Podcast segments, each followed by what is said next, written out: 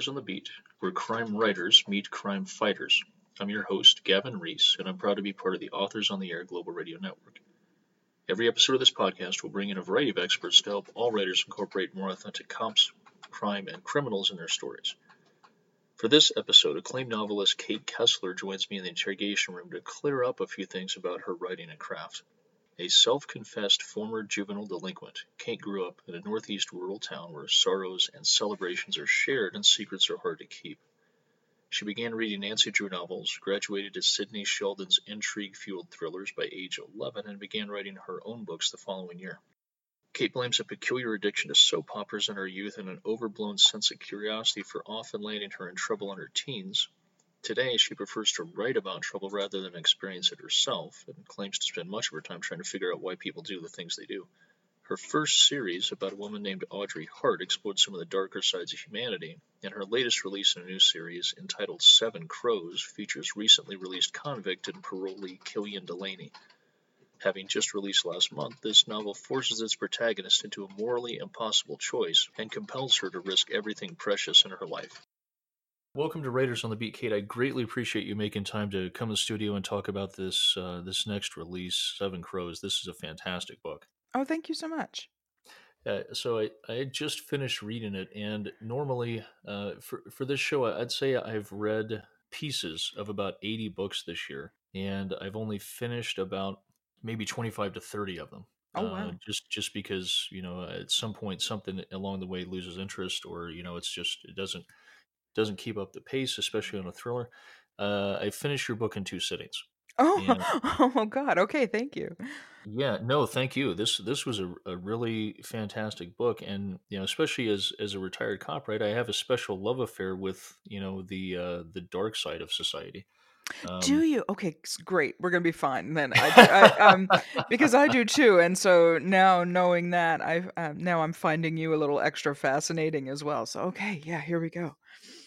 So, um, you know, I absolutely fell in love with Killian Delaney and her character. I, I, I, I want to go have beer with her, maybe whiskey, just as long as I can sit against the back wall Yeah. and, uh, you know, I have an exit somewhere. Yeah, yeah, she she might feel the same way. Um, I'm not quite not quite sure how she'd how she'd even approach that, but um, yeah. How did she come to to exist? Well, okay, so I have to jump back a little bit. Um, a couple of years ago, I started work on a young adult book about human trafficking, and um, that's under being uh, uh, released under a different name uh, next year. And I discovered this documentary called "I Am Jane Doe." Hmm And there was a mother in this documentary. It's about um, the people who went after Backpage and Okay. eventually are Yep. responsible for bringing it down. Yeah. And there was a mother in there who had whose daughter had been trafficked, and she found her daughter's ad, and she Oh my God. made a date and went and saved her kid. That's incredible. Right? And Mm. so the idea of that kind of okay, somebody going to save this kid basically was was where it started. And and then I just knew that I just um wanted to make Killian um a little rougher around the edges and hmm I think I was in love with John Wick at that moment. And um well who's not? It's Keanu Yeah. first of all, right? But I mean it's John Yeah. Wick. It's just they're just beautiful to watch. And um I have a real thing for choreographed fights or fight Yes. scenes and I just sit there with my mouth open like you know like the show Daredevil on Netflix if you've hmm ever Yeah. watched it. Yep. The, the fights are just beautiful. Um and I realized that there wasn't a lot of that geared towards women hmm and that we don't get a lot of female anti-heroes that aren't completely psychotic and Yeah. um Yeah. and so i thought you know i really want to write something kind of actiony for women and then i discovered gina carano and um the ufc fighter hmm and and i went yeah okay I, I know what I'm doing now. So I basically took the movie Taken and uh, Yeah. the TV show Sons of Anarchy and because if, if you've watched Sons of Anarchy, the first episode is Jax Teller getting out of jail, and Yes. um, I created a female lead and and ran with it with all these different little ideas that I had had uh, of things I wanted to do, and um, I fell completely in love with this woman. She's just I just love her so much. Yeah, yeah, this is a fantastic story, and I I absolutely love how fully three dimensional you made the characters in this show. Oh, thank Uh, you. sorry, in this show, in this book. No, no, It- I'd love the the fact that you made that little slip. That is means everything to me Mhm. because that's how I wanted it to be. I wanted people to feel like this was a show or a movie. Yeah, it, it definitely needs to be. So Netflix, if you're listening, yes, you- please, Netflix, if you're Yeah. listening, you need Killian Delaney on your Yeah, schedule. You're or- only or cheating s- yourself. or some sweet, sweet Amazon money. One of the two. Yes. Yeah. Yeah. Talking about women in, in fighting, I think that's one of the things I, I, uh, it doesn't come up all that often, but it, occasionally something like this kind of organically happen. I, uh, I, I taught Krav Maga to uh, my Oh.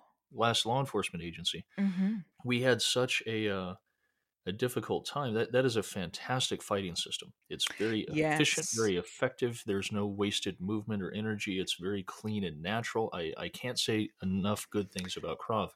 Yeah. Um, we actually have a friend who was in, who is from Israel and was in oh wow, in the army. Yeah. And now yeah. yeah now he's like this like suave engineer who looks like a catalog model right but who can kick your ass? Yeah. exactly six Yeah. ways from sunday yeah One of the difficulties was really with our, our female officers in getting them to tap into their inner violence. Um, Mhm. And I was having a, a conversation with uh, Tori Eldridge, uh, another author who's a legit ninja. Um, right on and in discussing fighting and fight systems and, and training women, the way that she explained it is that the female psyche are generally afraid to hurt someone else, even if they deserve it.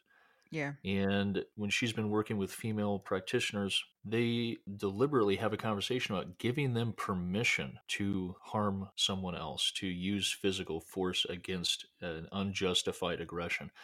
And it's like this huge light bulb went off. And I'm like, I, I wish I'd had this conversation 10 years ago before I started teaching anybody because this, like, that, that's an, an, an amazing reality that it's right in front of you the whole time, but you don't really appreciate that. So, you know, to have a unique character like Killian Delaney, um, and and her background is is unbelievably refreshing. Uh, it's I can't say Oh, enough good you. things about her. Yeah.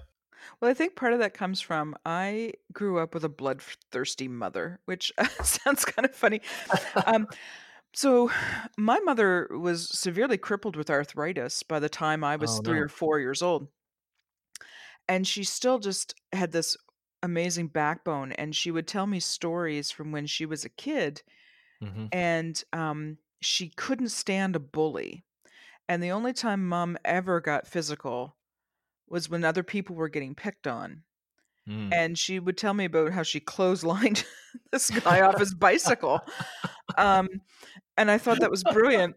And and I grew up in this little town where the the nearest so I'm Canadian. So the nearest RCMP detachment Mhm. was about 20 to 25 minutes away. And it's a very small mud puddle of this little town. And if Mhm. you're familiar with small towns, you know that sometimes there's a certain lawlessness or yes, law unto itself. vigilantism. Yeah. Yeah. Yeah, and that kind of goes with that. And and I remember one time these young fellas had come around the house. They were all stoned up, and uh, one of them had hit on my mother. And I don't think they meant anything intentional, but they were just they just creeped everybody out. Mhm. And uh, Dad came home and found out about it. My father was a lumberjack, and uh, yeah, he's in his late 80s now, and he's still got more Uh-huh. physicality than people 20 years his his Yes. junior. Anyway, he put a metal pipe in the back of the half ton and went looking for them. So this is thank you for laughing, Gavin. This is how I grew up. Okay. Can I come to your next family reunion? you I'll- sure I'll- can. You sure can. And I Oh. mean, I punched a girl in the throat when I was 12. Like I backhanded her, and it was it, it- was horrible. But anyway, uh, horrible of me. Uh, it's still a something I remember quite fondly in some ways. Yes. But um, so, but I wasn't much of a fighter.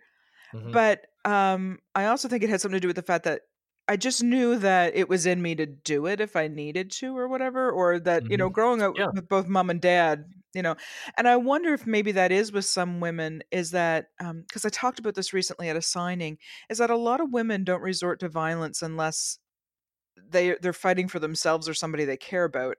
And I Mhm. think when women get to the point that they're going to do something physical, they're in it to win it kind of thing.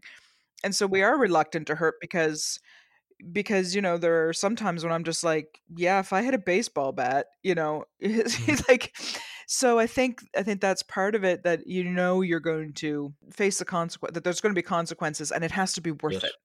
My niece has this saying that uh, the juice has to be worth the squeeze. And Yeah. um and in a- and as you know in the book Killian weighs everything against whether or not it's worth going back to prison. Yes. And and so that's just it. It's like is this going to be worth the consequences? And God help you if a woman decides that you're going to be worth the consequences. Um Yeah, ab I think that's it. But yeah, women have to find different things to fight with too. I mean, my Mhm. husband is about six feet tall, and I'm not ashamed. Well, I am ashamed, but I outweigh him. Okay, Mhm. and I should, by that token, when you think about that, I should be able to, you know, best him in some way. But no, I can't. He is still Mhm. stronger than me, and he has a longer reach than I do. And yeah, the only thing you can do when you're outnumbered like that is you have to find uh, something creative, which is why, because uh, a woman at, at the signing that I was at recently kept bringing up Killian and the toaster, Yes. and um, and I was like, yeah, well, what else? You know, she needed a weapon, and The weapon of um, opportunity. Yeah. if you want to watch a great movie with some really awesome female fight scenes, it, it's Atomic Blonde. Have you seen that? Oh, yeah, it's one of my favorite movies. And the thing Charlize Theron does because she's, you know, fighting a lot of these guys that are just going to be stronger than her naturally, and I just love that she's she's using those incredible legs of hers. I mean, Yeah. you know, and that's uh, what a lot of women don't get is like a lot of times we have our strength is lower body, Yes. while you you men have a lot of upper body, and I'm just like rabbit kick somebody. Oh my god, get those, you know, get those legs in there too. And, you know, and also going back to the the the ninja conversation, that was one of the Mm, other aspects of that was that women, because of your smaller stature, that in and of itself is an advantage if you play to it. A yep. woman's inside game um, is typically more potent than a man's, and there's positions that women can manipulate that men cannot. And most male female fights, right, devolve into you know bear hug brute force wrestling match Yeah. um, and women who are able to or expect that and are trained for it and know how to counter it will be very effective. Mm. Have you have you watched um there's a uh, Gina Carano did this movie and I, I can't remember the name is it's like hard not hard target or something and there I'll have to look it up but there is a great fight scene between her and Michael Fassbender Mm. Wow. and yes and I mean she's about what five foot eight Yeah. 140 something like that and this this fight scene is amazing and she ends up with this uh, what sticks with me is she ends up with this beautiful run in her nylons because you know it's just i don't know it's just it's an image that sticks with me but Yeah. um they're you believe that the two of them are beating the crap out of each other and she does a lot of grappling there's a lot of leg stuff Mhm. in there too because she's got amazing legs um and yeah you have to if you're if you're fighting a guy you have to get a little bit creative i think What kind of research did you put in to create this story, this character, and and and her exploits to make it as as authentic as you did? Is I my first thought when I finished this book is that you have been to prison. yeah yeah yeah you have professional fighting experience. You've actually cut someone with a blade um, and you know you you probably have spent a serious amount of time around an outlaw motorcycle gang because oh my so god. many so many thank you so of much well so many aspects of of the story in relation to those things was was so authentic from my own experience that i had to give you credit that that's where you got it. Well i'm i'm going to uh, say thank you and um give myself a pat on the back um because i no i've never um but i do believe if you're going to jump into a topic you do need to research it and you need to feel it. Now i am a woman of a certain age gavin And I find that when that happens, there's something that shifts. And Mm. then again, of course, being, you know, raised in sort of this um this community, like I just remember a lot of lawlessness, like I said, but Yeah. it all felt very, you know, justified. Yes. Which again was another favorite TV show of mine, Justified. Um, it- that was a fantastic show. Timothy yeah. A- Oh, yeah, and Walton Goggins, like just I could watch the two of them in a room together all day. And um I think the thing is is like no, I, I've never been in a gang, but I, I have known some people who associate. And I Mhm. think that's kind of it. Yeah. I've I've known some people who have been in jail. And um and I just like to listen to them and then put myself in that kind of situation. And I don't know what it is, but and and I thank you for for saying all that, but I find it it's a lot easier for me to imagine what it's like to be that than it is for me to imagine what it's like to be somebody who's completely good. so I don't know what that says about me. But um but I thank you because I have never cut anybody other than myself. uh, I've never been in jail and I I I have been on the back of a Harley, but it's been a long Mhm. time. One of the things that I believe is a key component of, of the human experience is kind of what we've been alluding to this this vigilantism or kind of a natural order of Mhm. human relationships and you know i have no pause or bulk about you know your description of growing up in you know this this town where people took care of themselves Yeah. and sought your own justice and you know made things right to me that is so much more natural a human condition than what a lot of folks are raising their kids on today which is you know you're never it's never okay to hit somebody. Yeah. violence is never the answer. Never participate in a fight you'll be punished for being there just as much as as starting it. And to me uh, that works really well in you know some suburban utopia Mm. where ev- everyone is nice and polite and we all agree on what ethics are right? But the fact of the matter is some people cohabitate our cities towns and and park next to us at the circle k some Mhm. people only speak motherfuck some people Yeah. only understand violence Mhm. and they are only limited in what they're willing to do to someone else by how much it's going to hurt them to do it. That juice and the Yeah. squeeze you talked about. Yep. And those people exist and they're walking around and to pretend that they don't exist, that you know the the the antagonists of your story are not real people it's just total ignorance because they're they're all around us. Mhm. Um, when I was doing the research for the trafficking thing, I I became a, a mentor to a girl who had been trafficked, and um, I love her with all my heart. She's out there right now, uh, well, doing her thing. But she opened up a, a world to me that because I mean I was used to, like I said, the rural lawlessness, but she introduced me to some hard stuff, and uh, Just depravity. yeah, yeah, and and the things that uh, you know people will do to each other, Mhm. and For yeah, money. and I, I think you're right that being like you know I wasn't raised not to hit, um, but I was raised to you know not run around doing it indiscriminately, Yes. and um, and I was raised to never back down from a bully, Mhm. and um, and I think yeah, I think if you if you teach your kids that it's never okay. I mean, I think you should teach your kids that you know maybe instigating violence isn't a good thing or Yeah. you know whatever, but never teach them that standing up for themselves is a bad idea. with all of your writing, it, it, we were talking in the in the green room. Um, you've written a number of publications. Um, Yeah, I've been doing this for 20 years now. um, I find in talking to most writers that they had an early influence, a mentor, someone who who put them on this track and and encouraged them to to pursue this passion. And I, I wonder if you had someone like that. Yeah, I, I've been blessed to have a few, I think, but um, the the earliest has to be my mother, who we've discussed discussed a little Mhm. bit, and um, I, I lost her several years ago now. But um, I'm sorry to hear that. oh, thank you.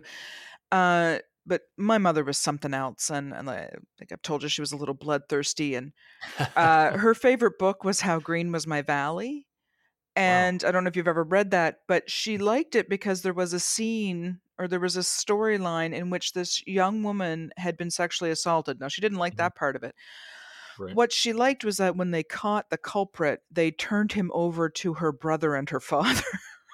Yes. and and she made me read the book. And and I will thank her for that. But I started out as a kid, I would write well, I was very precocious and and my sisters were 9, 12 and 14 years older than me. And then, you know, mom would read these Harlequin romances and and I was reading those and I was trying to write love scenes at, at age 10 and mom was just like i'm not sure how i feel about this but she never tried to stop me and Yeah. by equal measure i was writing horror as well Mhm. because you know what you're like at 10 and and i and this was in the 80s so it was like the freddy and freddy krueger and jason Voorhees Jason. Yep. um you know and i think one of the earliest memories is prom night and you know so um i was writing that kind of stuff and i remember the most common thing i heard from my mother in those days was oh catherine where do you come up with this stuff but she never tried to stop me and she Mhm. always encouraged it and uh, we were poor very poor and i remember coming downstairs um, it was the christmas i was 17 and sitting in the living room was a desk which you know just like this unfinished desk right Mhm. and uh with a okay i'm dating myself here but with an electronic typewriter Oh yeah. on No, top of that- it and on top of it and that was um and her standing there so proud of herself because she had saved to buy me this Wow. and i'm sorry yeah so i'm getting a little verklempt so um and that was uh, yeah she would be the most um most influential in my life ever but i also had a teacher in high school by the name of larry bent if you're out there larry god love you and um he would encourage me to write and he would tell me to you know i would, I would finish up work in class ahead of some of the other kids and so he'd say go to the library because he knew i was a doors fan he knew i liked that old Mhm. music and he'd say go to the library get a book on janis joplin read it and then we're going to talk about her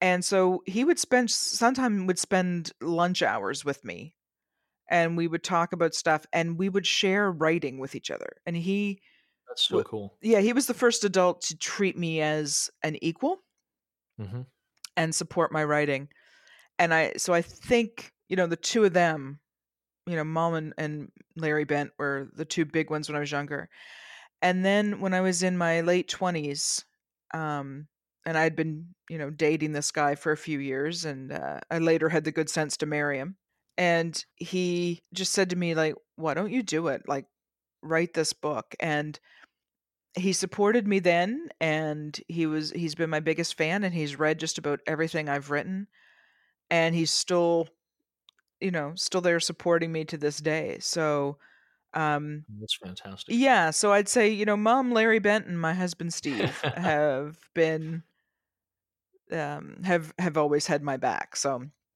I probably wouldn't have been wouldn't have decided to do this if it weren't for the three of them Without having a, a support network that both you know en- encourages, criticizes, and, and and really kind of embraces this, it would be really hard to put out a piece of your soul to the universe. oh my god So incredibly personal, especially now in the age of the internet, right?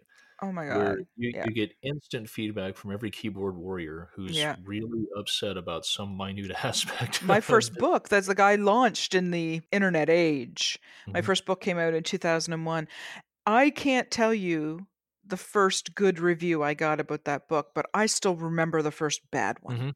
Um, which i think is just you know so sad Yes. and they called my work drivel And- Wow. and you know and now though you know recently uh, pw you're familiar with publishers weekly Mhm. reviewed seven crows and they said of killian that she was um she was no lisbeth salander and and i was like well she wasn't trying to be lisbeth salander and and that's about as upset as i got about it i mean now they just sort of they they roll Yeah. off me um but i i find now that i'm taking the time to appreciate the good reviews more and just sort of sweep the bad ones away I am just so in love with this character. Like, i I so appreciate that when I first finished the book and I write some content for a, a, another website, and so we have a a review actually coming out pretty soon on Oh, yay. on, on Seven Crows, and the opening of that review, going back to the beginning of this one, is that Killian Delaney is effectively a female John Wick. Um, that is, is- oh, that just makes me smile. this story is is so darkly beautiful. I just really appreciate how well you take people into into this world and show them the darker underbelly. And turns out not all bad people are bad, right? No. Well, ma- you know, I think some of that came from I had an epiphany years ago, and I won't use any names to protect the innocent, but um I have a friend um who had been dating another friend and um so we just fell in love with this guy and then we found out uh, he revealed to us that he had done some serious time for a Mhm. very serious crime and i i so appreciate the fact that we got to know him first Yes. because like i said we fell in love with them.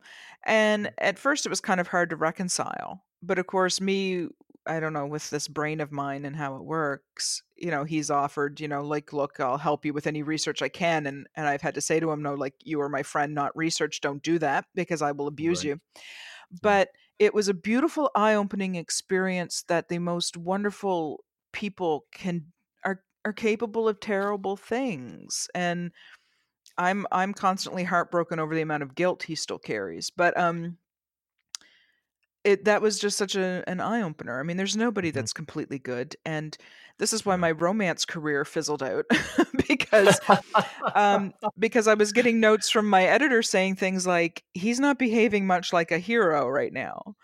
And I'd be Mhm. like, no, he's behaving like a guy. What's your problem? right? Like, or why can't she do that? Why does she have to be nice all the time? And um, I'm just not interested in writing about people who were 100% good or 100% bad.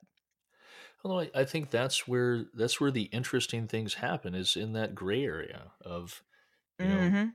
the the morally questionable. Oh, I love the gray area. Thank you for Yeah. bringing it up. And you know, so like I started out writing crime series based on my own training and experience and caseload. And uh, about a year and a half ago, uh, my wife and I were sitting around the table. I, I don't even remember what the impetus of the conversation was, but the conclusion of it was that I should write a conspiracy series um, about Mhm. a morally questionable priest who used to be a cop and how he internally deals with all of the terrible things that he hears in confession and all the things that he knows about victims and uh, perpetrators in his little society oh my and god. how how does he reconcile what he knows with what he can and cannot do now that he's a priest and not a cop? And so he gets pushed into some some pretty pretty grievous things and then deals with them in a very human way. And you know it's been really interesting to me to see uh, what some of the feedback has been on on that about how you know our, Mm. our stereotypes of priests Mm, You know, as soon as we're Um, done this, I'm going and looking those books. I want to read that. um, but you know so some of the you know the stereotypes that society has about what priests are and what they're not um, has weighed very heavily in, in how all of that has been received and I, I think it's you know it turns out um, to me they're they're human just like everybody else uh, Yeah. Um, I love that idea. And I, I particularly love when you start taking these people who in society are supposed to be above us all. So when you take priests or nuns or yes. cops, teacher, you know, whatever, and you do make them that kind of, um, you know, because that's the that's the most uh, interesting conflict. It's not when it's conflict between them and other people. It's when it's conflict between the character and you know themselves.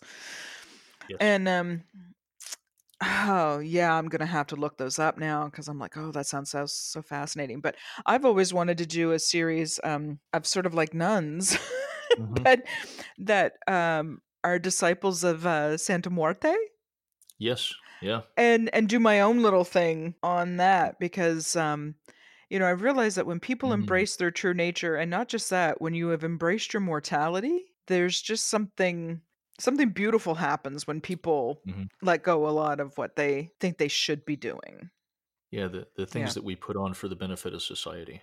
Um, yeah, I think so because you know it, it's funny. I'm a very silly person, Gavin. Um, I am I a from the context of this interview. It's right. I'm I'm just I, silly yes, right, right, right.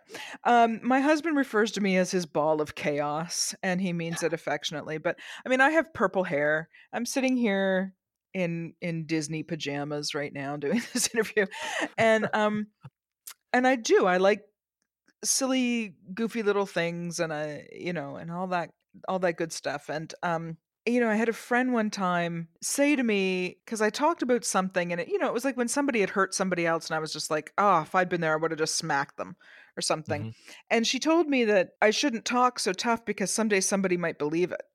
Wow and and i just looked at her i'm like what what do you mean and she said well they might actually think that you know you're capable of something like that and i realized that she thought that just because i'm dressed like a you know probably a giant cupcake at the time um yeah.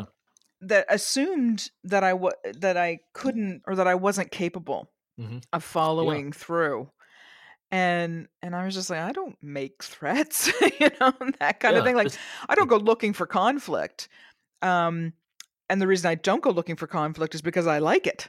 Yes. Yeah. You know, there's and, a certain amount. I have a, a crazy neighbor, and he'll never listen to this, but um, who cursed me out, and um, and since you already dropped the MF bomb, I know it's okay to swear on here. So he's crazy, and he was mad at me for feeding squirrels, and we had a little nest of squirrels on our deck, and and mm-hmm. he was so mad about it. And he's screaming at squirrels in the backyard. And I'm like, buddy, that's nature. You're not going to get rid of the squirrels, but you know, fill your boots. And and he keeps telling the squirrels to like come to my house. And I just happen to look out the window and he's like, What are you looking at, you fat fuck? Oh. And I was oh. like, Oh. So I got a oh, jar of oh, peanuts, walked out on my back deck, and started throwing peanuts all over my lawn and his for the squirrels. Yes. right? And I'm like, what are you going to do now? and he just hasn't spoken to me since. but I find myself, you know, I'm glad my husband wasn't home at the time because he always says I'm going to do something to get myself shot. The reason so many people run their mouth rampantly uh, at everyone around them is because they haven't tasted their own blood in a long time. Yeah. And you know, if every time you said something that was totally despicable to another human being, you got punched, you would stop doing that. you would like to think, right, that people yeah. would shut up. In my experience and in the conversations I've had over the last year, uh, writers consistently are among the most avid readers. Mm. And I wonder who uh, your favorite fictional investigator is in, in books, TV, or oh. film. My God. Um, I love Karin Slaughter's books. Have you read her? Yes. Oh, uh, she, she is. She has one of my votes for thriller of the year. Mm-hmm. Uh, I love with, Will uh, Trent. Widow. Oh, yes. I oh, think I. You know what? I haven't. That's on my Kindle. Haven't mm-hmm. read it yet. Um, I'm so far behind, but you're only cheating yourself. It's, it's okay. So yeah, I know. I I actually met her at a thriller fest, and I got so tongue tied that I said something completely stupid to her, and it doesn't happen very often. But I was just like, blah, blah, blah, I mean, I've gone up to um, R.L. Stine. I have teased mm-hmm. him mercilessly. The poor man doesn't even know who I am. But, um, you know, and he, but Karin Slaughter, I was just like, oh no, I want to be you when I grow up. So I have a bit of a, a girl mm-hmm. crush on her. But yes. um, I love her. I absolutely, absolutely love Gillian Flynn's writing. I mm-hmm. wish she would write another book because I just find her sublime. Oh, when I was young, it was Sidney Sheldon. He just introduced me to a dark and twisted world where people will conceal what they really are. And that was my first taste of that. Uh, oh God, who else? I mean, there's there's a lot, and I know I'm just going to be not thinking of people. And um, I have this friend Hollie Overton. Uh, she is also a screenwriter, but she writes for the same publisher I do, and that's how I discovered her and she has this wonderful way of making these kind of strangely twisted people that you don't expect to be twisted or people who will do anything for people they care about which um, mm-hmm. you know appeals to me. Whoever the writers were on justified loved yes, them. all of them yeah. Yeah uh, kurt sutter you know four sons of anarchy mm-hmm. even though i will never forgive him for what he did to opie. Um, and i stopped watching the show shortly thereafter because of that and seriously, if I ever meet the man, I'm going to walk up to him. I'm going to be like, dude, what you did to Opie. Uh uh-uh. uh Yeah, Um, not cool. No, not cool. Opie was my favorite. Um, yeah, I guess that's who I've got off the top of my head right now. Oh, and the people who are writing Mindhunter on Netflix. Based on that last answer, I Mhm. asked this last question of all the authors on the show, but God forbid it should come to pass, Kate. Oh God. But tomorrow, if you were to wake up and find that you've been murdered, Okay. what what fictional investigator would you assign your homicide case? Oh dear. Well, Sherlock's just Ponzi, and he's a know-it-all, and so I don't think I'd want him on it. I think if I wanted somebody to really figure out who did it, oh my goodness, I would want Jessica Fletcher on it. if I really You're, want, you are the second Jessica Fletcher vote on the show. really, I would Yeah, want yeah. because she's tenacious, man. She'll figure it out. Yes, But if I want anybody to do anything about it, it's it's going to have to be Killian. yes. if I want to be avenged in any way, I need I need her to take care of uh, that. You've been listening to Writers on the Beat, where crime writers meet crime fighters, a copyrighted broadcast of the Authors on the Air Global Radio Network. I'm your host, Gavin Reese, and this episode's guest has been acclaimed novelist Kate Kessler. Until next time, take care of yourselves and each other. Be safe out there.